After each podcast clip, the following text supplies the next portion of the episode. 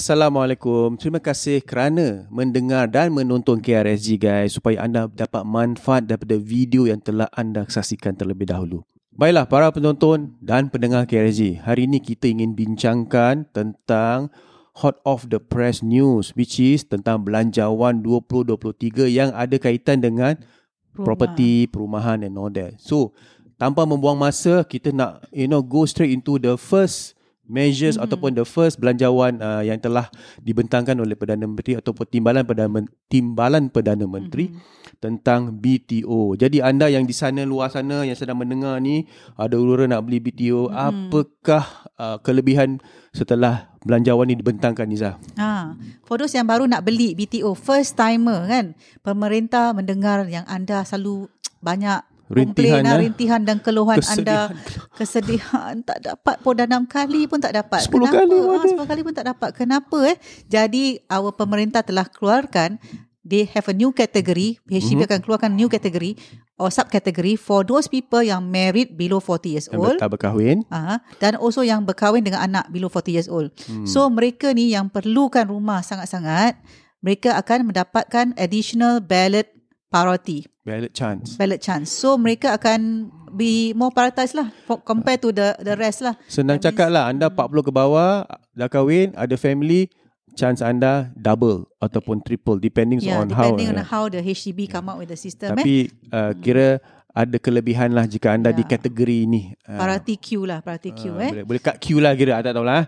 uh, Wallahualam. Pasal yelah yang apply BTO tu banyak kan. Orang yang tua pun ada, orang Ya, yang okay. dah you know dah pernah tempat BTO dan also second timer pun Ya. ada kan. Ya, correct. so here they actually prioritize first timer dan first timer yang muda, 40 years old dengan anak lagi. So Okay. this is something First timer ada dua kategori yang telah Niza cakapkan ni salah satu kategori yang akan diberi ke, kelebihan. Hmm. Yang satu is second uh, first timer yang pernah beli resale tapi tak pernah ambil grant. Ya. Ha, dan mungkin umur mereka lebih pada 40 jadi mungkin priority mereka kurang.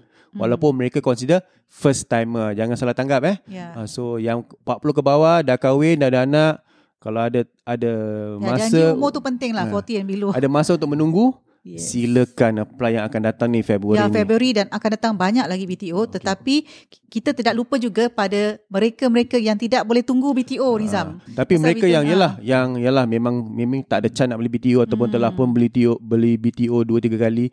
Ha, sekarang masanya nak upgrade ataupun right size uh, resale.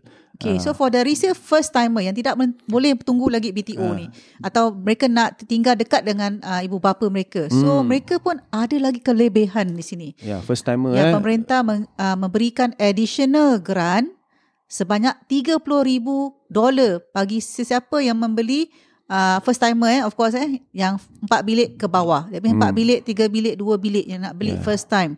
Grant mereka dah increase 30,000. That means daripada RM50,000 untuk beli forum and below hmm. kepada RM80,000. RM80,000. Oh, Wow. Macam second chance punya tu. Okay, tak apa. Ya. uh, Ya. So banyak eh? Banyak. So, Uh, you Alhamdulillah. know, kelebihan ataupun increment peningkatan RM30,000 itu Ya. kira uh, It's like another new grant. yes, correct. Alhamdulillah. Like 30,000 tu banyak Kalau mereka sangat. beli 5 bilik ke atas, Cuma uh, 50 ribu eh. 50,000. Naik 10 ribu sahaja. Ya, so Okey, tapi tetap. ada juga kenaikan eh. So Ya. jika anda first timer yang tidak dapat tunggu BTO kerana terlalu lama Hmm. ataupun uh, locationnya tidak ya tidak tidak not in, in your favor, ah take advantage of first timer resale grant. Ya, Ah. so imagine kalau anda membeli tiga bilik first time in the resale market. Pasal Hmm. kita pernah ada eh buyer yang first time uh, kurang pendapatan dari mereka uh, boleh beli tiga bilik sahaja. Mhm. Sekarang mereka punya total grant can get up to 190,000 maximum grant. wow. That is a lot. Yes. Really a lot. Correct. Ya. Ia membantu anda mem- menapak mem, apa your first step into First step into the uh, property market lah eh. Into your Untuk own house lah. House, yes.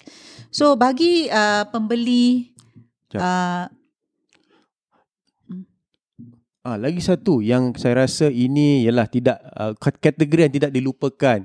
Yang bujang terang tang-tang eh. oh ya. ataupun yang dara dara dara apa? Tak apa. Dengan Yelah bagi yang tidak Uh, umur 35 ke atas. atau belum berkahwin, belum dan also atau yang apa uh, those yang uh, first timer singles lah kita panggil Single, eh eh? singles eh. yang tak pernah beli rumah Ah, first timer, first timer. anda sekarang umur hari ini 35 tahun ke atas boleh mendapatkan grant yang lebih Mhm. daripada pemerintah jika anda membeli resale flat. Ya. So sebelum ni kalau anda beli 4 bilik ke bawah, anda punya grant is only 25,000, Yes. 25,000 tapi hari ini 40,000. ribu.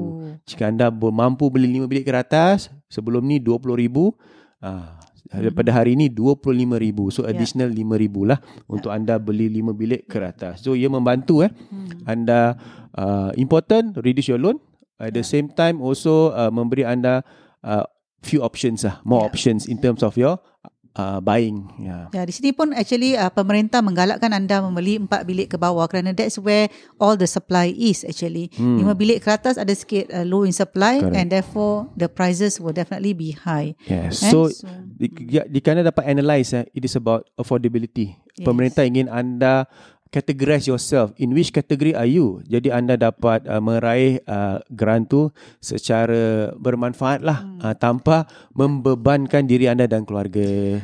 Uh, jangan lupa Nizam bagi those yang telah membeli dengan kami juga don't Yes. worry. Because if you have registered your HDB resale dengan kita kan Mhm. eh uh, but belum complete belum sampai completion. Tetapi sekarang pemerintah dah keluarkan bajet ni anda masih dapat juga Anda grant berpeluang ya akan diberi Ah. grant setelah se- selepas April tahun ini. Yes, grant tu Jadi- akan diberi uh, after April, first of April until 30th June Mhm. dan this grant yang diberikan pasal anda dah complete kan, dah dapat rumah kan, dia akan uh, diberikan ke you punya CPF dan ditolak oleh uh, HDB loan anda jadi kurang. Hmm, jadi imagine uh. 250,000 anda punya loan, bila grant ni masuk dia tolak 30,000, anda punya loan baki 220,000.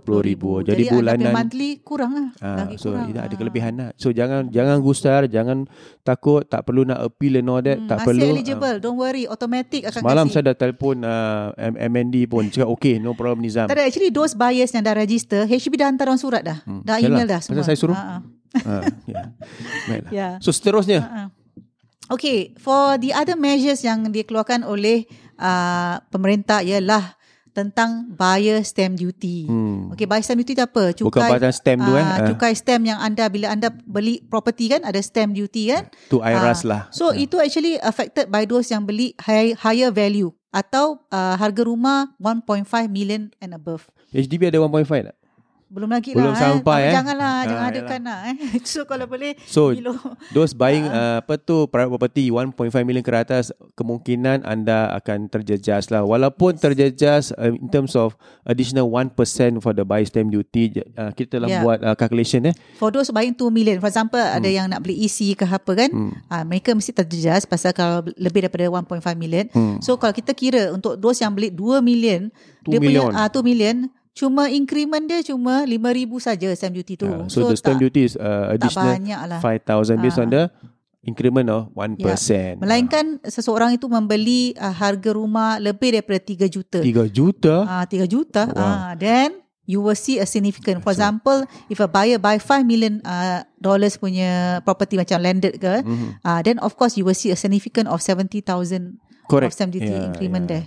Eh, pasal So, will be under 6% punya stamp Ya, duty. yeah, ada yang saya terbaca tentang ialah ini wealth tax ataupun you know uh, apa tu Cukai yang cukai dikenakan dengan orang-orang yang beli yang luxury. berada lah. ah, Ya, orang yang luxury mampu lah. Hmm. uh, jika anda mampu anda beli kita tax anda lebih Sama lah. dengan yang membeli kereta juga kan. Ah, Ah, kita- kita, tak kereta cakap pasal kereta cakap. lah, Ah, tapi kita tahulah lah kereta tu Tapi luxury. bagusnya kerana uh, ini uh, cukai stamp ni akan uh, kembali kepada rakyat in a way dari Yes. segi grant, dari segi you know prasarana and all that kind of Yeah. stuff lah important. So alhamdulillah. eh. Terima kasih kepada mereka yang uh, kaya raya anda telah membantu rakyat Singapura. Wah, dah macam Hmm. manifesto. Tapi tak apa. Alhamdulillah. Baiklah.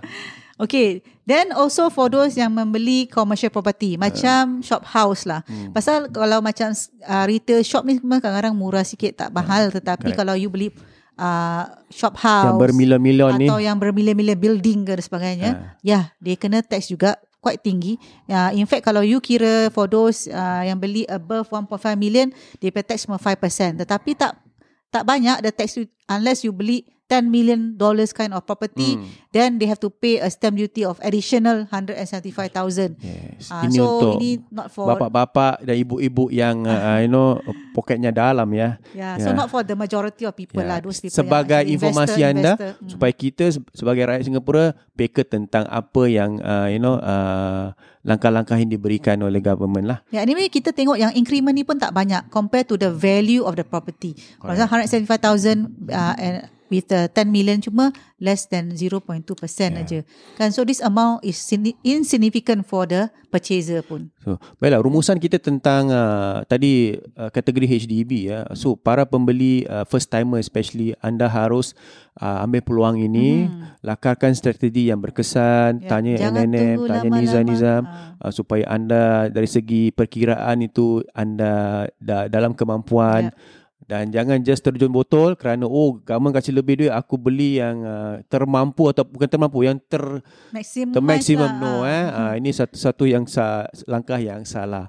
Dan kepada mereka yang ingin menjual HDB atau sedang menjual HDB anda ini bukan pada pendapat kami lah eh, ini Hmm. bukan masanya untuk you know record breaking price. Kerana peluang anda akan pun terjejas jika anda ingin beli. Yes. Uh, so important uh, maintain uh, you know um, fair market value supaya anda pun dapat meraih peluang daripada yeah. uh, penjualan dan pembelian anda It's about that insyaallah opportunity, Yeah. the timing and the Hmm. opportunity is not just the availability tetapi timing juga. Correct. So pengalaman kita selama 14 tahun ni memberi kita satu gambaran yang lebih jelas lah bila ada all these measures, ada these belanjawan. Jadi kita dapat merumuskan dari segi perspektif yang berbeza supaya anda dapat membuat keputusan lebih bernas dan lebih tepat. So, para pendengar dan para penonton KRG, there's only one number to call. 96704 Exactly. Over to you Ustaz. Rumah bukan sekadar tempat berteduh atau untuk dinikmati. Bilakah kali terakhir anda meneliti pinjaman rumah anda? Dapatkan nasihat berkesan dari Niza Nizam. Mahukan sebuah rumah tanpa pinjaman atau inginkan pinjaman rendah? Dapatkan nasihat berkesan dari Niza Nizam. Tidak semua rumah sesuai sebagai pelaburan. Jadikanlah rumah sebagai satu pelan simpanan. Manfaatkanlah sepenuhnya dana CPF anda. Dapatkan nasihat berkesan dari Niza Nizam. Telefon 9670 4504 sekarang.